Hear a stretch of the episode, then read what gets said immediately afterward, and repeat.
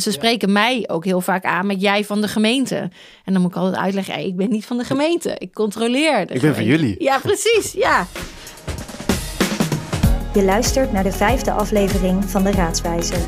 In deze podcast van ProDemos onderzoekt Marcel Bamberg hoe de lokale politiek werkt, hoe jij zelf politiek actief kunt worden en delen deskundigen hun ervaringen. Na de verkiezingen nemen de gekozen volksvertegenwoordigers plaats in de gemeenteraad. Welke taken hebben raadsleden en hoe voeren ze deze uit? Hoe verhouden de raad en het college zich tot elkaar? En wat kan je eigenlijk bereiken? Tegenover mij zitten Hester Assen en Reinier Mulder. Hester is raadslid voor de Partij van de Arbeid eh, in Utrecht sinds 2018 al.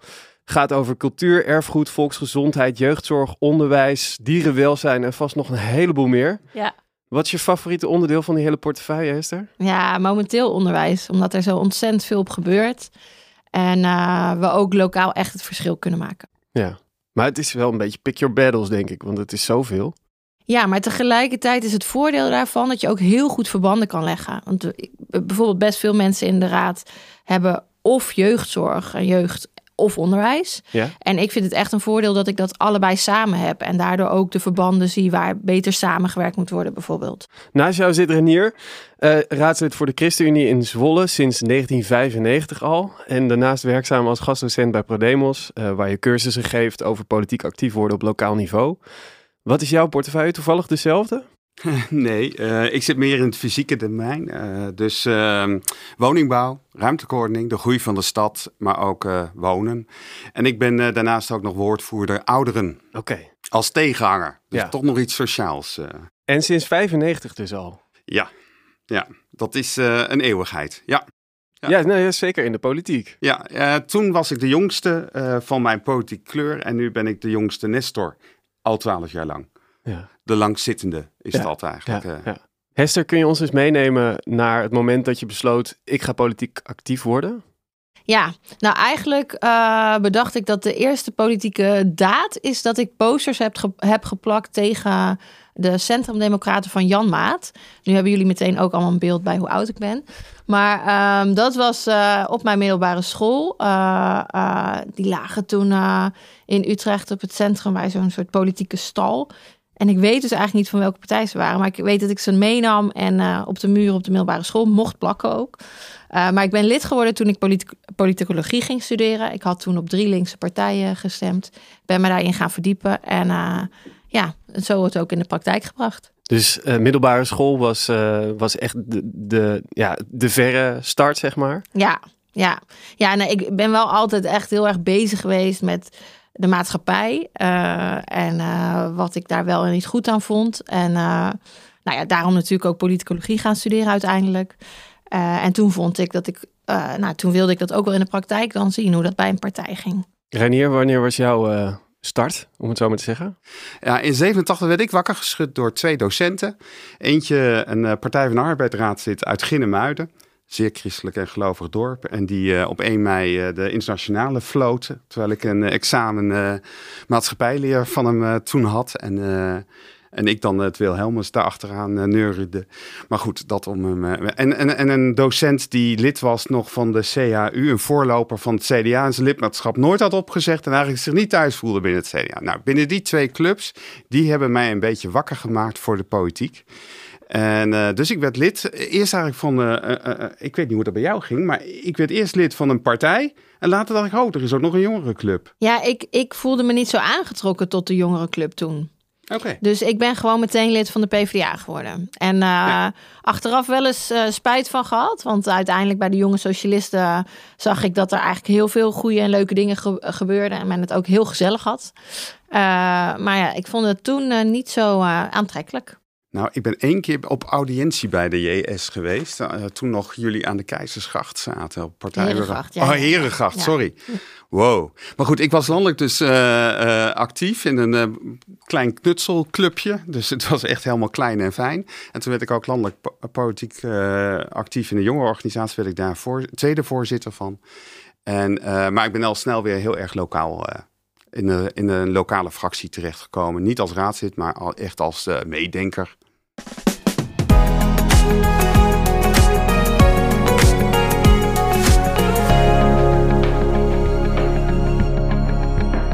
Helemaal aan het begin van de aflevering vragen we altijd waar ben je trots op en waar ben je totaal niet trots op uh, in je carrière als raadslid tot nu toe.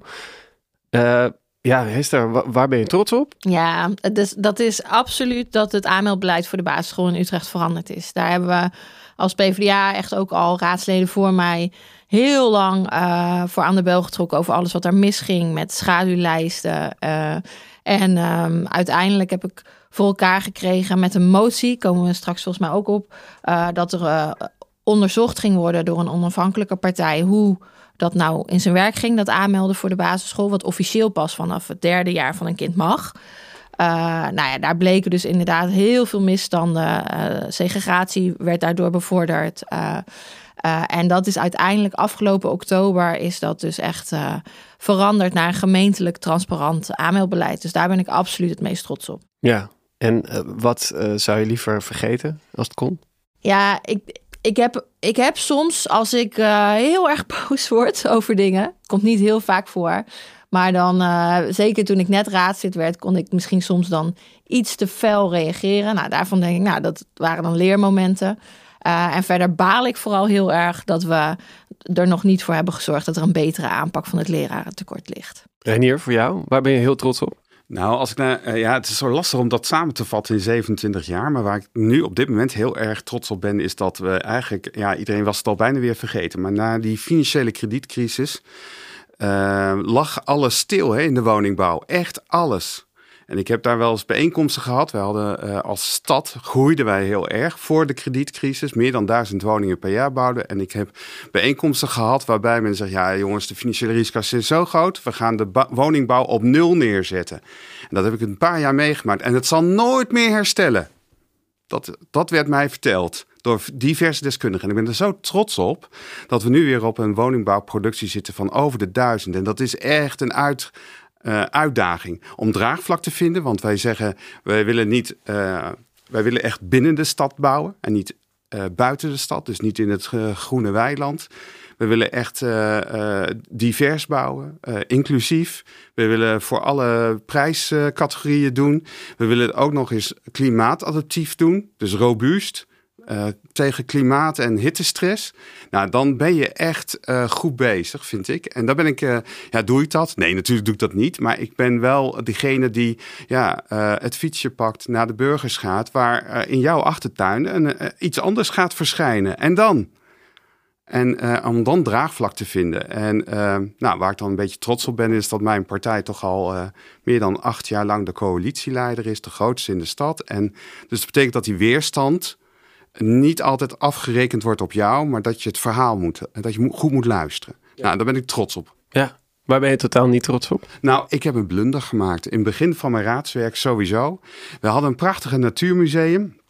En die moesten we op, uh, ja, dat, uh, draaide niet goed. En toen kwam er een commerciële partner. En we hadden, oh ja, we hadden ook nog een, uh, een soort paviljoen overgenomen van het Ecodroom uh, uh, hadden we overgenomen van de Floriade. En dat moest dan samengevoegd worden tot een leuk evenementenpark met nou, publiek-private middelen. En dat moet je nooit doen.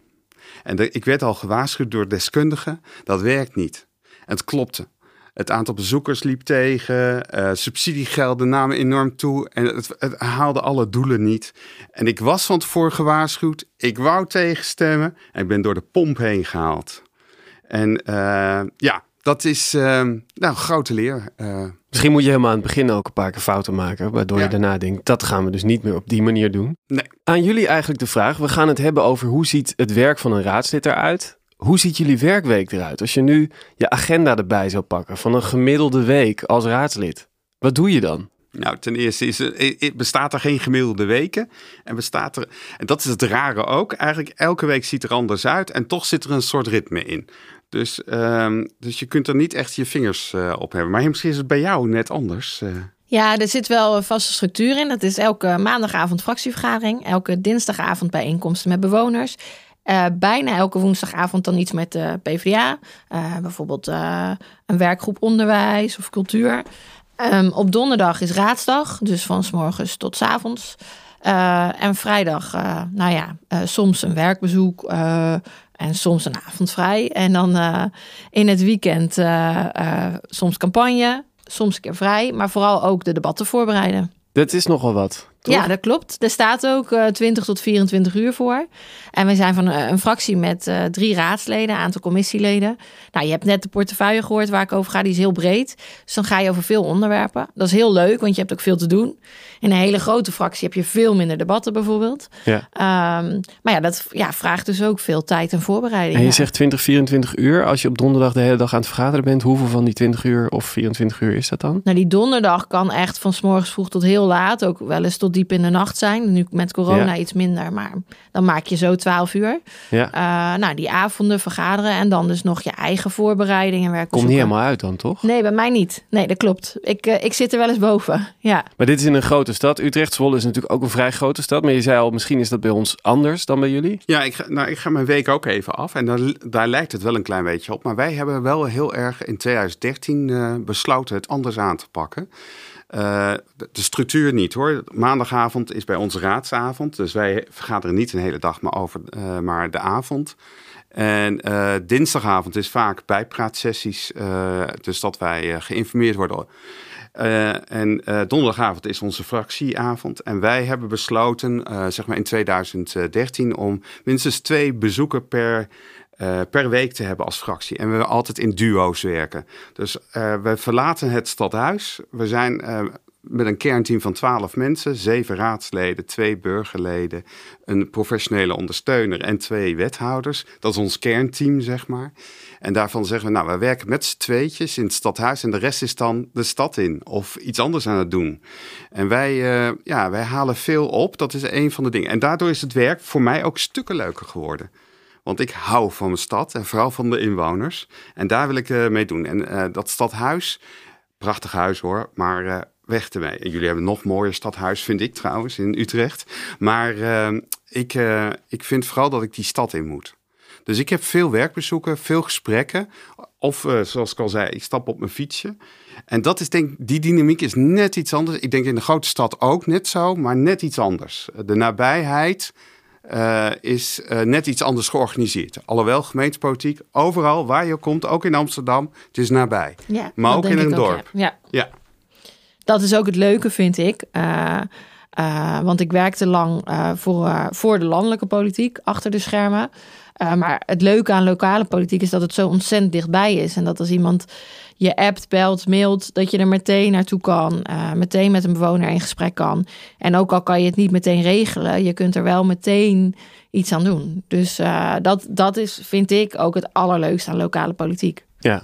Ja. Kun je het gelijk? Als je de, de eerste week, stel je wordt gekozen, je bent Ja. nieuw. Daar heb ik, een hele, daar heb ik echt een hele grove stelling in. eh, van ik, eh, ja, ik, eh, ja, de, de specialist zijn echt, eh, is iedereen. De specialist namelijk die antenne hebben. Wat, wat wil nou de Utrechter? Eh, Of wat wil die Zollenaar? Eh, dat is jouw vak. Maar het politieke werk is wel een ambacht. En dat is wel iets wat je moet leren. De effectiviteit. Eh, soms eh, in het begin heb je de neiging op alles te springen, maar je moet keuzes maken. En wat ik ook al op nieuwe mensen heel erg, en ik begeleid een aantal nieuwe eh, collega's ook altijd, van dat ik zeg van, en waar wil je nou uitkomen? Dit wil je nou wel inzetten, maar kom je dan ook uit waar je wil uitkomen? En choose your battle. Oftewel, ehm, ja, eh, je kunt over alles strijd aangaan, maar dan word je heel erg aanzijnachtig. Eh, het is ook een kwestie van gunnen. En ik gun altijd iemand meer als ik die persoon, ja, als ik daar verbinding mee heb. Dus zoek verbinding. En ik volg je helemaal dat je zegt, we moeten weten wat de meeste mensen willen. Maar misschien denk je wel, vier vijfde van de Zwollenaren wil eh, dit. En ik vind het een heel slecht idee. Ja. Ja. Dan kun je dus ook volledig tegen de wil Ja. van de meerderheid ingaan. Terecht, want dat is het laatste disclaimer wat ik ga geven. U wenst wij draaien, dan kun je ook iemand voor inhuren. Dus en jij hebt een visie. En je hebt een hele duidelijk idee waar jij met je stad naartoe wil. Ja. En daar ben je heel duidelijk in.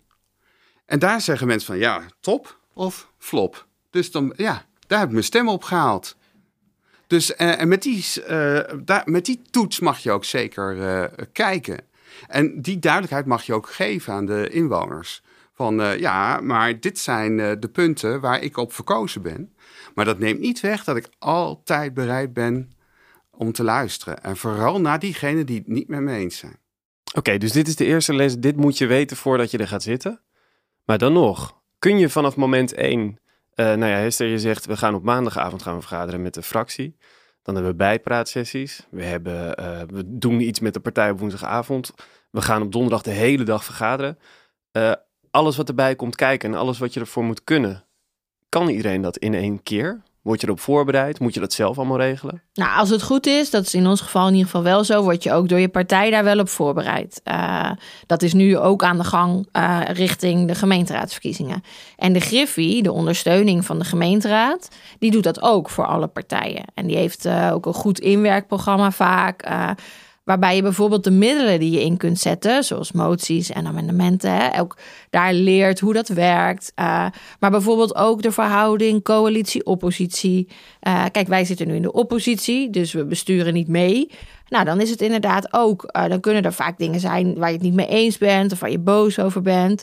Nou, dan, dan is het inderdaad belangrijk dat je dat ook doseert. En dat je niet alleen maar je boosheid ventileert, uh, maar ook kijkt van hoe zet ik dat wel om naar dat we ook iets bereiken voor die bewoners.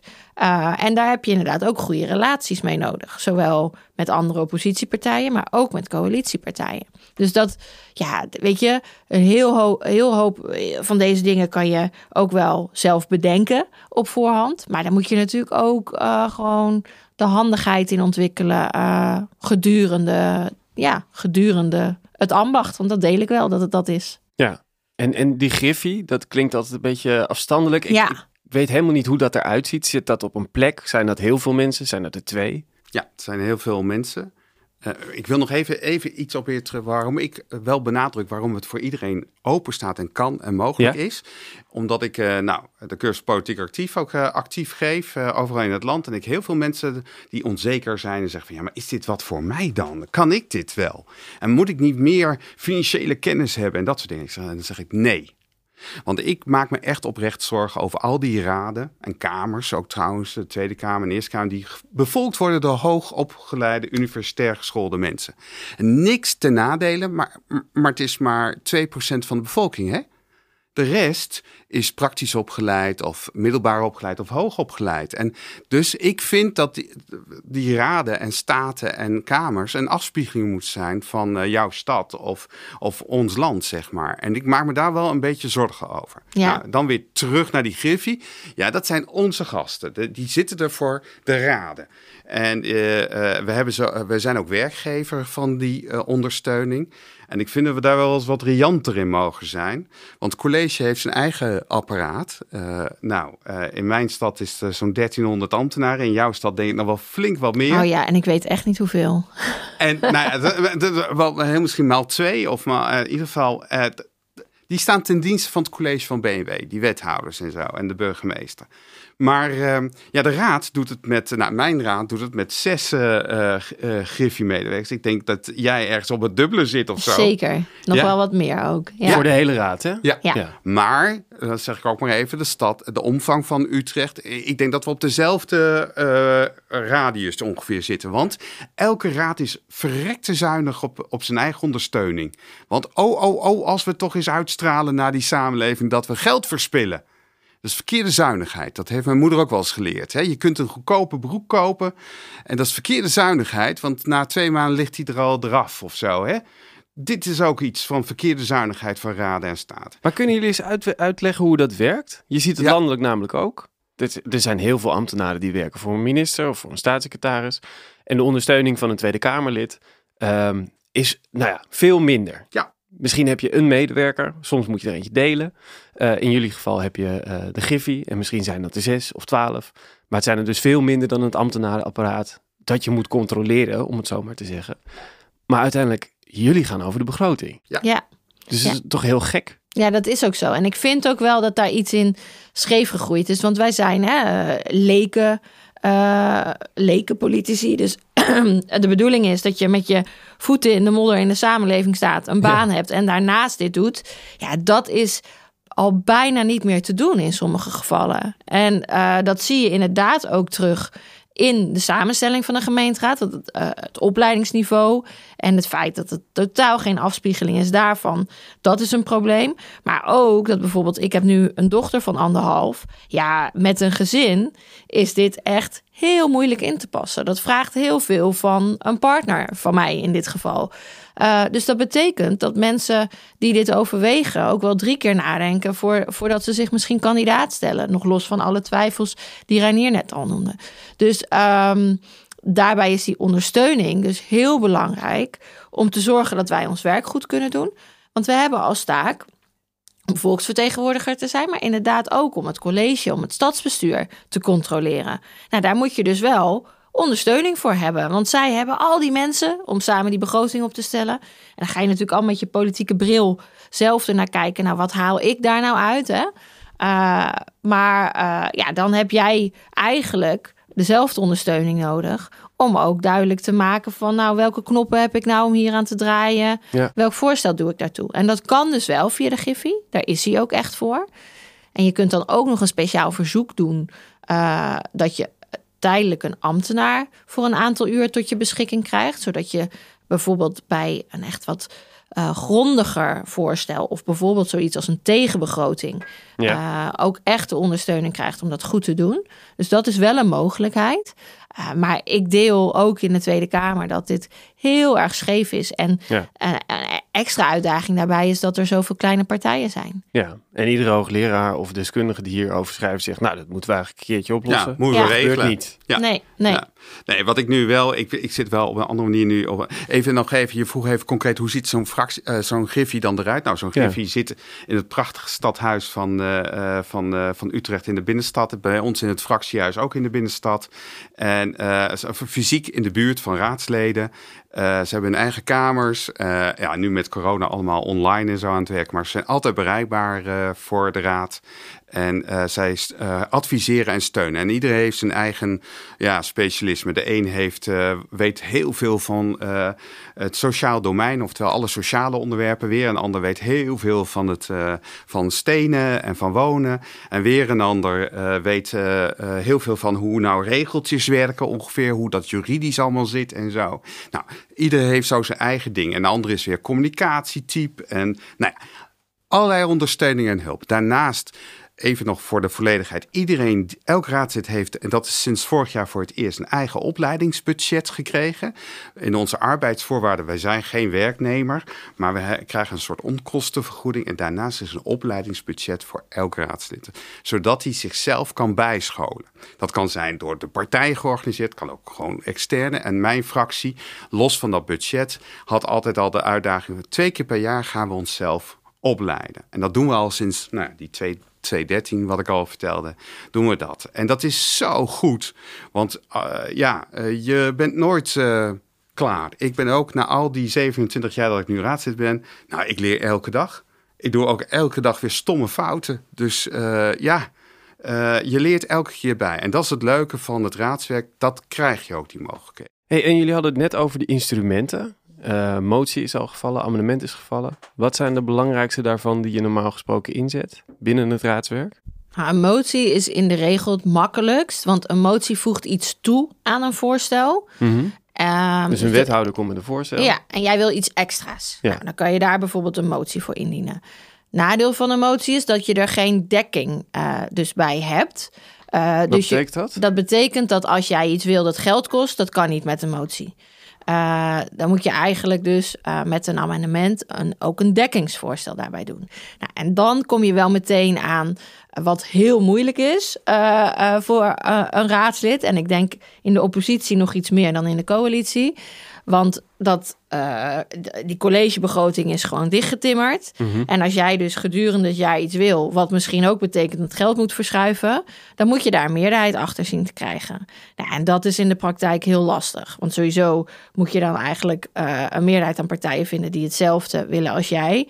Maar de collegepartijen houden ook vaak vast aan hun eigen begroting en ideeën. Ja, dus en dat is dat dan moeilijk. een politieke spel? Of omdat ze bang zijn dat ze ergens anders uit de begroting iets moeten weghalen? Ik denk uh, allebei. Uh, kijk, ik denk dat het uh, afhangt van naar welke gemeenteraad je kijkt, hoe dualistisch die is. En dualisme betekent dat het feit dat je dus een coalitiepartij bent, ja. niet betekent dat je geen vrijheid hebt om andere dingen op de kaart te zetten of soms iets anders te vinden. Nee, het, het, nee. het idee is. Maar het is wel je... lekker als wethouder dat mijn mijn raadsleden, om het zo maar te zeggen, mij ook een beetje steunen. Exact. Dus... Niet elke keer als Hester als ze zegt, hey, we gaan een motie indienen. Ja, nee, dat lijkt me ook een leuk idee. ja, dat Die wethouder weer denkt, nee, nee, nee. Nee, nee, want je, GroenLinks bijvoorbeeld is het bij ons in de raad inhoudelijk natuurlijk heel vaak eens met wat Ja. we doen. Ehm, maar ja, die kunnen het niet altijd steunen, omdat zij in, de college, in het college zitten. Dus een motie is iets eh, toevoegen, uitbreiden, groter maken. Amendement is dan kleiner Wijzigen. maken. Wijzigen. Ja, En iets financieels. Oké. Ik vergelijk het altijd dat, eh, terecht hoor wat Hester allemaal vertelt. Dat zijn de dilemma's, zeg maar. Ja. En eigenlijk li- lijkt dat op het gewone leven. Ik eh, zat gisteravond met veel smaak met mijn jongste puber eh, op de bank naar Teenage eh, te kijken op ZEP. En daar een 15-jarige puber mocht daar de maandinkomsten verdelen. En iedereen ging op macaroni met Smike, zodat hij uiteindelijk geld overhield voor zijn, voor zijn nou, een of andere nieuwe spelgame. en ja, hij redde het 600 van de maand, maar iedereen was wel zat van die macaroni met Smacks, zeg maar, die ze dag in dag uit aan. Kijk, dat is eigenlijk ook wat politiek eigenlijk niet anders is. Het is het doen van keuzes. En jij zegt, nou, we gaan eens even aan de macaroni met Smacks, zodat ik geld overhoud van dat. En ja, en daar houdt die wethouder niet van, want die houdt toevallig van, eh, nou, ja, eh, nou ja, zo kan ik wel doorgaan. Maar dat, en dat, Ja. is, dat klinkt wat kinderachtig, maar zo werkt het in, eh, in het groot eigenlijk, eigenlijk ook. Ja, alleen het verschil is, jullie kunnen wel zeggen, die wethouder moet gewoon wat meer belasting gaan heffen. en dan Terecht, hebben we wat meer geld. Ik, ik vind ook, en dat ben ik in gegroeid, zeg maar. Ik, toen ik startte als eh 25-jarige was ik wat, eh, keek ik wat op tegen die wethouder. Nou, ik ben er nu helemaal van genezen. Het zijn knechtjes van de raad. En ik vind ook dat de raad dat ook moet uitstralen. Zij moeten doen wat wij willen. En dus moet die raad ook duidelijk formuleren. Wat wil ik nou? Maar dat gebeurt niet in de praktijk, toch? Laten we wel wezen. Ik vind steeds meer dat het spel subtiel wel goed wordt gespeeld. Maar ik vind wel dat raad, maar je hebt wel gelijk, dan moet het een raad wel lef hebben. En dat kan alleen als een zelfbewuste raad is. En dat er geen verschil. Ja, er is een verschil in verantwoordelijkheden, oppositie, coalitie, maar je staat samen voor die mooie Utrecht of mooie Zolder. En hoe doe je dat dan samen? Dus dan moet ook, dat vraagt iets van de coalitie, dat vraagt ook iets van de oppositie. En als dat niet toe bereid is, dan kom je er niet. En, daar, nou, en daar kom ik dan bij, waar ik dan wel groot voorstander van ben. Eh Sigrid Kaag wat minder, geloof ik, maar van kopjes koffie drinken. En dat hoeft niet in die koffie, maar thee of gezellig praten. En gewoon informeel goed contact met iedereen in de raad, zodat je goed de lijntjes weet te vinden. Ja, maar op dit punt wil ik heel graag met Hester iets regelen, iets organiseren. En dan moet dan niet gekeken, oh ja, maar Hester is van en eh, ik ben van en daarom ga ik niet met jou. Ik vind het zelf altijd jammer als ik er weer achter kom hoe weinig mensen bezig zijn überhaupt met lokale politiek. De meeste mensen stemmen ook lokaal zoals ze landelijk stemmen, zonder zich te verdiepen in wat er lokaal speelt. Ja. Nou, laat ik die oproep dan doen. Probeer je echt te verdiepen, want lokaal spelen er soms hele andere dingen. Uh, in Utrecht bijvoorbeeld ook, een stad die heel erg groeit. Dat kan je aanmoedigen of niet. Dat kan je binnen de bestaande stad doen of daarbuiten. Uh, dat kan je heel extreem doen, verdichten, overal bouwen heel hoog of misschien met wat meer oog voor de leefbaarheid. Allemaal van enorme impact op je directe woonplezier. Uh, maar ook uh, uh, de ongelijkheid in Utrecht is heel groot. in sommige wijken groeit 1 op de drie kinderen op in armoede en in andere wijken is dat 1 op 45. Ja. Daar kan je lokaal zoveel invloed op uitoefenen. Dus ja, ja, mijn oproep zou dan zijn: verdiep je echt lokaal en laat het een optie zijn om lokaal anders te stemmen dan landelijk. En ja, wat die kiezers over ons denken. Ik probeer zelf in ieder geval uh, heel in alles wat ik doe heel toegankelijk en benaderbaar te zijn. Erop te letten dat ik niet te veel jargon gebruik, bijvoorbeeld. Dat gaat heel makkelijk. Um, dus dat je alles wat je doet wel bewust bent voor wie je het doet. Uh, en daarom ook me niet te te verliezen in alle stukken die je moet lezen, maar juist ook heel erg contact in en met de stad. Um, ja, en dan kan ik alleen maar hopen dat er uh, kiezers zijn die dat zien, die dat opvalt, die me weten te vinden en die dan vinden dat je het goed doet. Ja. Um, maar het is niet als vanzelf uh, dat kiezers, bewoners wel weten wat er in het stadhuis gebeurt, helaas.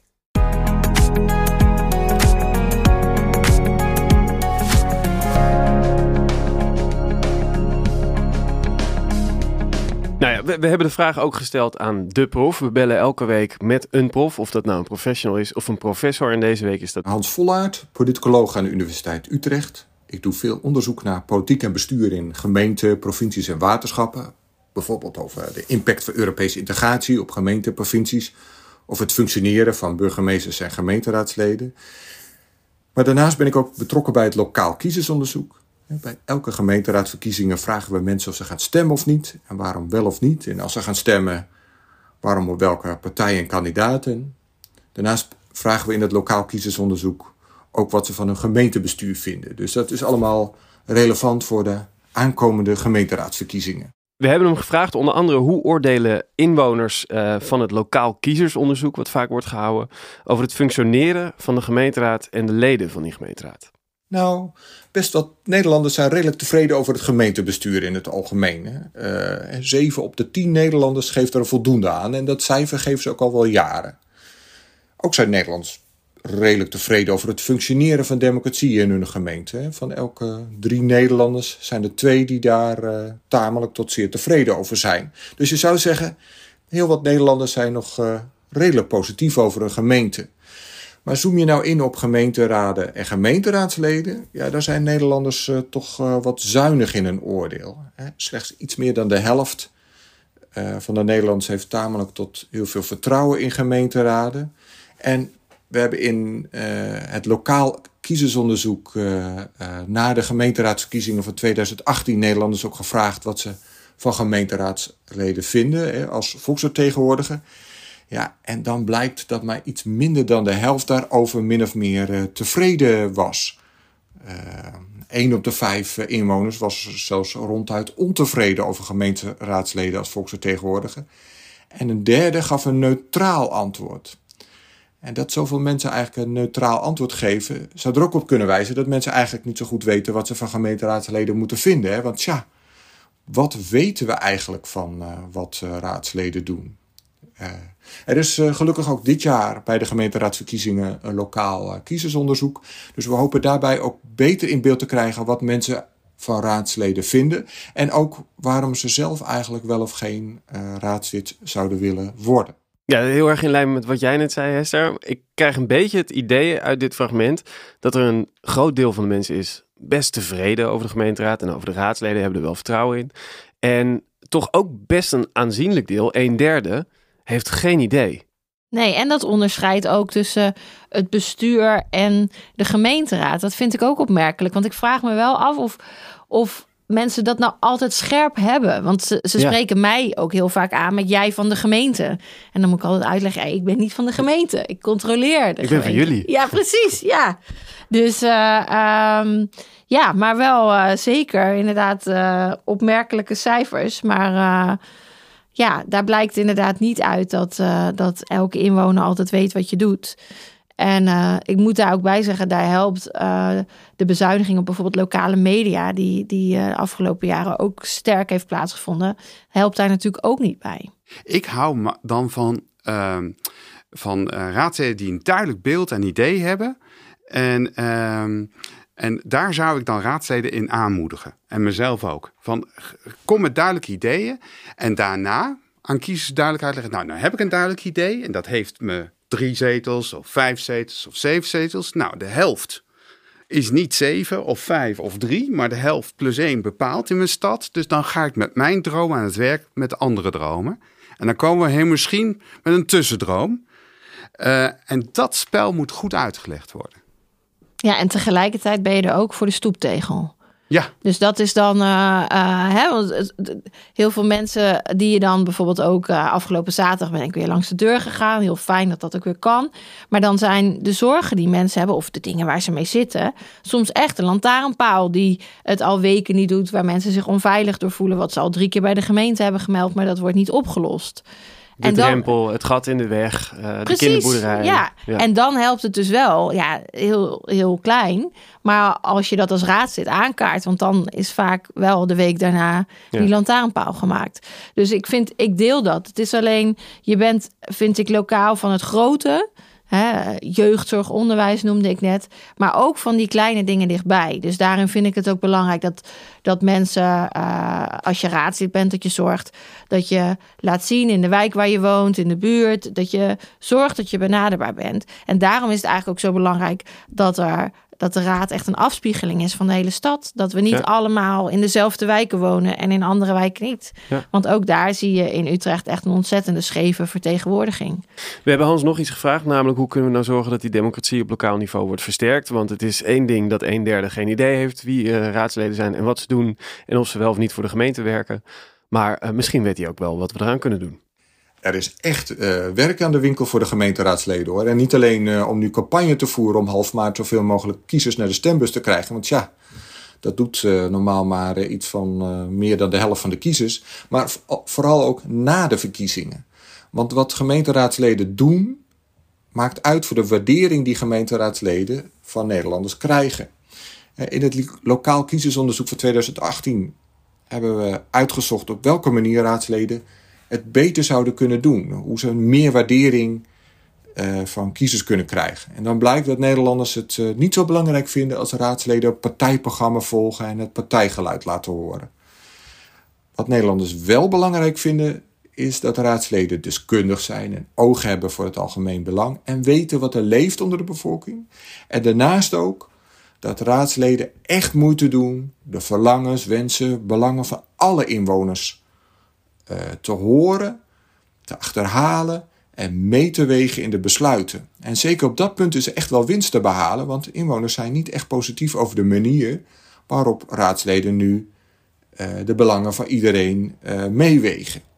Dus als raadsleden meer zouden inzetten om de belangen van iedereen te achterhalen en mee te wegen, dan kunnen ze op een hogere waardering rekenen. En het lokaal kiezersonderzoek laat ook zien uh, hoe gemeenteraadsleden dat zouden kunnen doen. Hè? Hoe ze kunnen weten welke belangen er spelen. Hè, dat kan bijvoorbeeld bij een dorpsraad of een buurtvereniging. Maar ook bij huisartsen of andere zorgverleners, zoals een wijkverpleegkundige.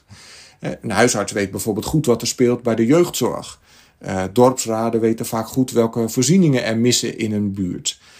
En een derde van de Nederlanders zien dergelijke organisaties en mensen, dus huisartsen, buurtverenigingen, als organisaties en mensen die voor hen opkomen en dat ook op een goede manier doen. Hè? Want de waardering voor bijvoorbeeld huisartsen en dorpsraden als hun vertegenwoordigers is hoger dan voor raadsleden. Dus als raadsleden en gemeenteraadsleden slim zijn, checken ze juist ook bij dit soort spelers of ze geen belangen over het hoofd hebben gezien, om er dus zo voor te zorgen dat ze rekening houden met alle belangen als ze besluiten nemen er wordt wel echt de vinger op de zere plek gelegd hoor. Want ik denk dat wij allebei en de meeste raadsleden dit proberen vier jaar lang te doen. Maar dat het soms echt gewoon in de tijd niet lukt om al die bewoners te spreken die je wil spreken voordat er uh, een bestemmingsplan, hè, een, een, bijvoorbeeld een hm. nieuwe nieuwbouwwijk of zo ergens moet komen. Uh, dat je probeert met alle organisaties te spreken en daar structureel contact mee te onderhouden. En, um, maar dat, dat je eigenlijk altijd meer wil doen dan lukt in de tijd. En ook bijvoorbeeld uh, gewoon de wijk ingaan. Dus zonder uh, dat er iets speelt, maar gewoon om op te halen. Dat zou ik liever ook veel vaker nog doen dan ik al doe. Maar dat is wel het moeilijke. Uh, het is het idee achter raadslid zijn als, als leek. Dus dat je daardoor juist zorgt dat iedereen het kan doen. En dat je tegelijkertijd in de samenleving staat, is een super mooi idee. Maar het is in de praktijk gewoon schuurt het wel. Met dat je en gewoon nog een baan hebt. Maar nou ja, gewoon over steeds meer gaat. Hè. De decentralisaties, dus het feit dat er steeds meer taken bij gemeenten zijn komen te liggen, uh, heeft daar ook invloed op. Je moet over van veel meer dingen kennis hebben. En niet globaal, maar echt uh, goed in de inhoud. En dan wil je ook nog benaderbaar zijn en al die bewoners en organisaties spreken. Dus dat schuurt wel. Daar is niet nu een makkelijke oplossing voor, vind ja, ik. Schuurt dat of is dat gewoon onmogelijk? Nou ja, ik denk dat het, nou, ik, ik sluit wel aan bij Hester, dat het, uh, het, het schuurt sowieso. En ik denk dat het neigt naar onmogelijk, met de uitgangspunt van wat de wetgever ook heeft gezegd, een lekenbestuur. Wat zien jullie als de belangrijkste rol van een gemeenteraadslid? Ik vind de volksvertegenwoordigende rol. Ja. Met uh, hoe de samenleving nu gepolariseerd is en uh, het afnemend vertrouwen in politiek, is voor mij het belangrijkst. Um, ze zijn alle drie belangrijk, maar ik vind echt dat we daar nou ja, de grootste slag te slaan hebben. Ja. Dat je weer het, het vertrouwen wint van mensen, dat ze uh, je weten te vinden, dat het voelt dat je er voor hen bent. Uh, dat dat grote politiek in Den Haag en dat beeld daarvan, dat je dat kunt uh, uh, keren naar. Nee, maar de politiek is heel dichtbij. Die is naast jou, die strijdt met jou. Ja. Dat, dat, uh, dat vind ik in ieder geval, dat is wel mijn doel. Want de andere, de, de rollen die je hebt, of de taken die je hebt, dat zijn de volksvertegenwoordigende rol, Ja. de kaderstellende rol en de controlerende lerende rol. rol. Ja. Ja. En die volksvertegenwoordigende rol is zo populair, omdat, en, en terecht, daar kun je heel veel energie in kwijt in de zin van, de- je, je kunt dingen agenderen daardoor, hè? dus dingen bespreekbaar maken wat je hoort. Ja. Maar die kaderstellende rol heeft, eh, is, is ook enorm van belang. Wat houdt dat in? Nou je maakt afspraken met het college van BMW. Ja. Van eh, ik wil dit geregeld hebben voor zoveel geld in deze periode geregeld.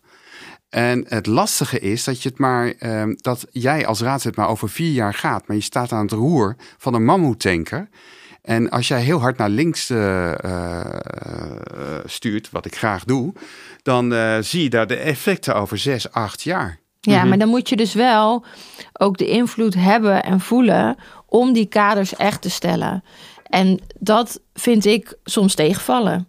Dat, eh, dat er toch heel veel afspraken dan al in een coalitieakkoord liggen waar moeilijk van af te wijken is. En met onderwerpen die daar niet in vastgelegd zijn, kan het soms beter. Hè? Vrije kwesties, zoals dat dan heet. Uh, maar ehm, ja, ik, stel dat je daar nou uh, helemaal in vastbijt als raadslid. Uh, dan denk ik dat het ook nog wel eens tot teleurstelling kan leiden. Ja. Nou ja, dat is de ene kant. En de andere kant is dat de werkelijkheid altijd weer anders is, zoals het coalitieakkoord heeft gemaakt. Dus kortom, we krijgen corona en, en, alles is anders. Uh, dus hoe ga je daar dan mee om? Um, en ik vind dat je uitnodigend moet zijn. Dat vraagt wat als, als, als coalitiepartij uitnodigend moet zijn naar de oppositie toe.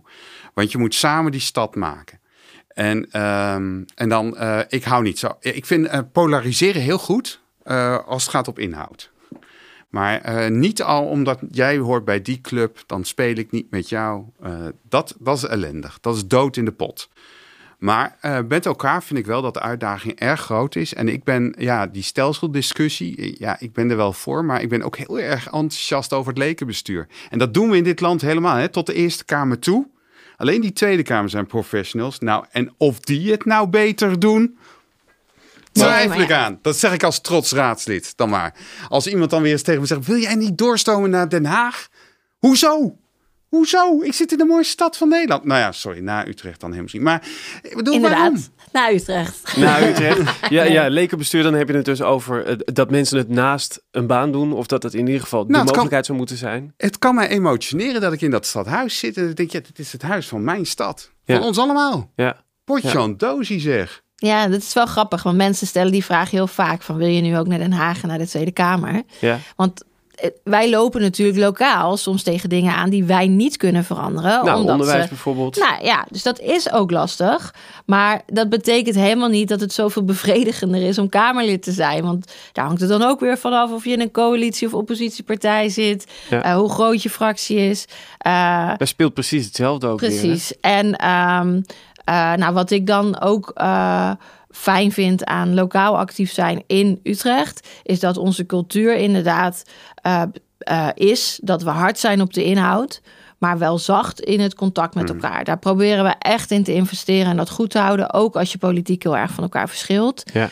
En eh, daar zit er gewoon ook minder een vergrootglas op, zoals in Den Haag wel. Dus dat maakt denk ik wel iets ontspannender en relaxter om lokaal actief te zijn. Ik kan me herinneren, ik ben opgegroeid in Nieuwegein. Er waren raadsleden die gaven elkaar allemaal een hand hè, voordat de vergadering begon. Maar er waren verschillende fracties die vonden de andere fracties zo niet eh, kunnen en passen in de samenleving. Die gaven elkaar geen hand of die keken elkaar niet aan. Die spraken elkaar nooit één op één. Ja, dat was in Utrecht dus in de tijd van Jan Maat met de Centrum Democraten Ja. ook. Toen gaf men, negeerde men elkaar echt, gaf men elkaar geen hand. sanitair. Ja, Ja. Dat, dat is niet nu. Nee. Terwijl we toch ook grote verschillen hebben. Hey, en dat, dat dualisme wat al een paar keer is gevallen. De, de wethouder is geen raadslid meer, zoals het voor 2002 was, denk ik. Ja. Ehm, maar de wethouder zit vaak wel ook bij de fractievergadering Zeker. van de fractie met de. Dat is dan misschien ook een beetje gek? Of... Ja, ik vind dat eigenlijk ook een beetje gek. Ik was fractiemedewerker voor uh, onze fractie toen we wethouders leverden. En die dus altijd bij de fractievergadering zaten. En uh, dan was de dynamiek soms toch zo dat je een raadslid had dat, het, dat nou ja, ergens tegenin ging, iets vanuit het college. Maar de wethouder vertelde, uitlegde, uh, overtuigde waarom dat toch wel uh, zo, hmm. zo was ja. of zo moest gaan. En nou ja, bij de huidige coalitiepartij is dat ook zo.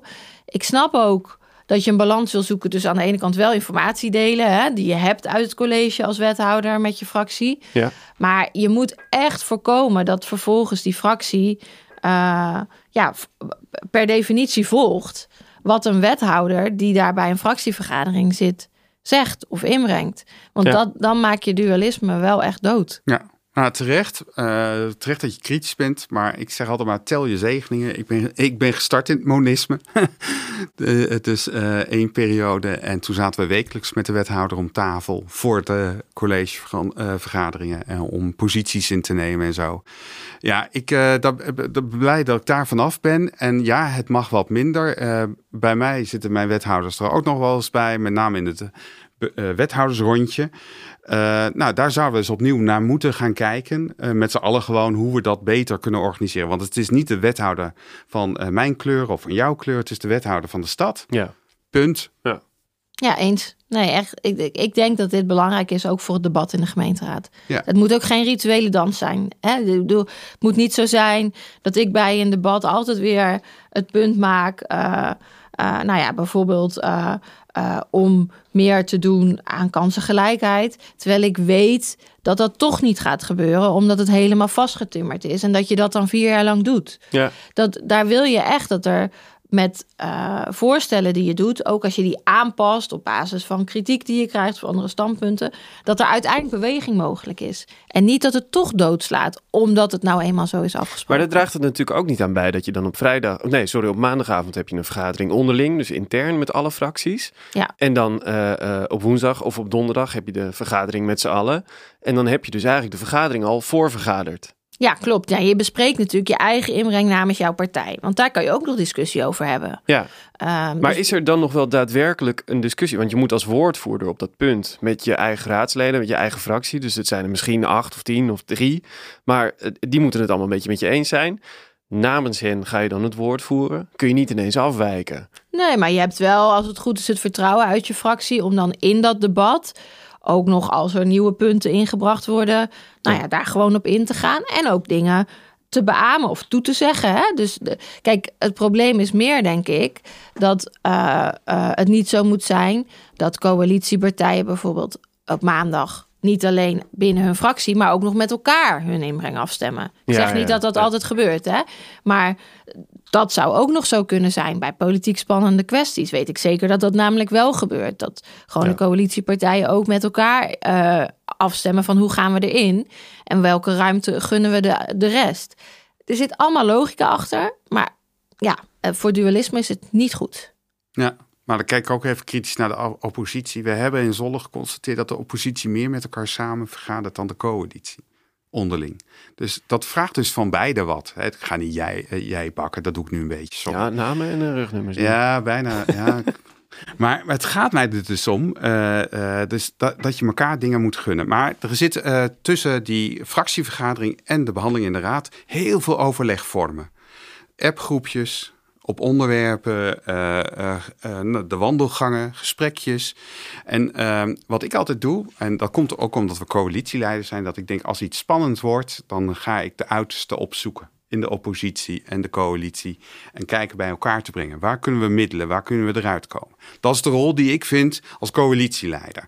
Daar doe je wat afbreuk aan je eigen profiel. Ehm, maar ik denk dat het wel wensbaar is om dat eh, te blijven doen. Dus dat doe ik wel eh, vaak. Zonder dat, en, en, en dan zeg je ja, dat is achterkamertjespolitiek. Maar in het openbaar geef ik verantwoording in het debat wat ik heb gedaan. En waarom ik ben af gaan wijken van mijn eigen standpunt. Wat ik eerder had ingenomen. Wat ik ook vaak wil uitleggen. En dan kun je met me eens zijn of je kunt me afbreken, maar het, het- prima. Ja. Nou ja, en je, we gaan nu een fase in dat er ook weer onderhandelingen plaatsvinden hè, voor, voor een nieuwe coalitie en een akkoord. En dan kan je natuurlijk ook kijken, is in de Tweede Kamer uh, of landelijk dan ook gebeurt, dat je kijkt of je bijvoorbeeld meer op hoofdlijnen uh, een akkoord kunt realiseren. Dat je bijvoorbeeld meer vrije kwesties houdt. Dat je meer ruimte houdt. Het is als raadslid wel leuker. Zeker als Veel oppositiepartij leuker. natuurlijk. Ja, maar het lijkt me ook als coalitiepartij leuker. Want ik bedoel, dat zijn we ook geweest. En ik, ik, ik, vind nu dus ook uh, heel fijn om raadslid te zijn in een oppositieperiode. Dat, dat ik weet hoe het was in een coalitie. Dat je echt soms minder vrijheid had. Dus nou ja, mijn voornemen is ook. Maar, maar de spanning is dan, even ga ik Hester even kietelen. Uh, Hester, en dan kan je voor die kansengelijkheid iets voor elkaar krijgen in die coalitie. Waar geen meerderheid in de Utrechtse Raad voor is. Maar je kunt het wel afdwingen in je coalitieakkoord. Wat doe je dan op zo'n nee, dus, dat nou is ja, spannend, in, hè? In mijn geval zou ik daar altijd voor gaan. En ik laat het debat in de Raad ook maar komen. Uh, want het is gewoon keihard nodig. Maar um, uh, ja, ik vind wel. Dus dat je dat. Ik denk ook dat veel partijen dat doen. Dat we serieus moeten nemen. Uh, nou ja, hoe we nu als gemeenteraden en, en, en gemeentebesturen functioneren. Hoe de bewoners daarnaar kijken. En hoe je het debat en de ruimte voor al die partijen hoog houdt. En um, ik denk dat dat beter kan. Ik denk ook dat het al beter is dan het was. Ben ik helemaal, dualisme heeft zeker iets opgeleverd. Maar ik denk als je kijkt ook naar al die kiezersonderzoeken over vertrouwen in de politiek, dat, dat we echt nog ook uh, een stap te zetten hebben. Ja, ik wilde net zeggen, als je, als je het allemaal niet zo dicht timmert en je eh, vergadert twee weken over een coalitieakkoord en gaat daarna alles in de raad doen, denk ik dat het voor de betrokkenheid van de bewoners eigenlijk best wel goed zou zijn. Omdat die discussie dan in het openbaar plaats gaat vinden en mensen denken, hé, hey, maar er is nog niks besloten, ik kan hier nog over aan de bel trekken. Anyways, we moeten gaan afronden. Dus ter afronding wil ik jullie vragen. Um, ja, gemeenteraadspolitiek is natuurlijk ook heel erg leuk. Waar heb je het hardst om moeten lachen in je carrière? Ja. Um, het is altijd heel lang stil als ik deze vraag stel. Nee, het is, het is, A, het is superleuk werk. Het is genieten. En ja, blunders uh, komen overal voort. Uh, maar wat ik het meest opmerkelijk vond, waar ik echt, echt, echt superleuk... Ik heb hele beladen, zware debatten meegemaakt... waarbij de uh, aanhangers van PEC Zwolle, zeg maar, het bedreigend op je afkwamen. Maar ik heb ook een keer een sit-down actie gehad van een, een kinderopvangplek... die met een babygroep in de, zeg maar, de, de raadzaal is de plek waar je niet mag demonstreren waar je niet uh, in gijzing, maar die gingen gewoon met baby's en al in het midden van de raad zitten. Twintig baby's, uh, twintig moeders en vaders. En uh, ja, krijg ze maar weg. en ja. die hebben 2,5 uur de raad opgehouden. Totdat er een oplossing kwam voor hun probleem. Nou, dat vind ik wel creatief. Daar kon ik wel erg van genieten. Leuk. Ja, ja ik, ik vind het eigenlijk altijd wel leuk. Um, ik moet zeggen dat ik niet, ja, we, we hebben wel eens. Uh, ik denk dat uh, uh, Ellen Bijsterpos, zij is raadslid voor D66. En ik waren eigenlijk al bevriend voordat we de raad in gingen. En dan heb je wel eens van die inside jokes.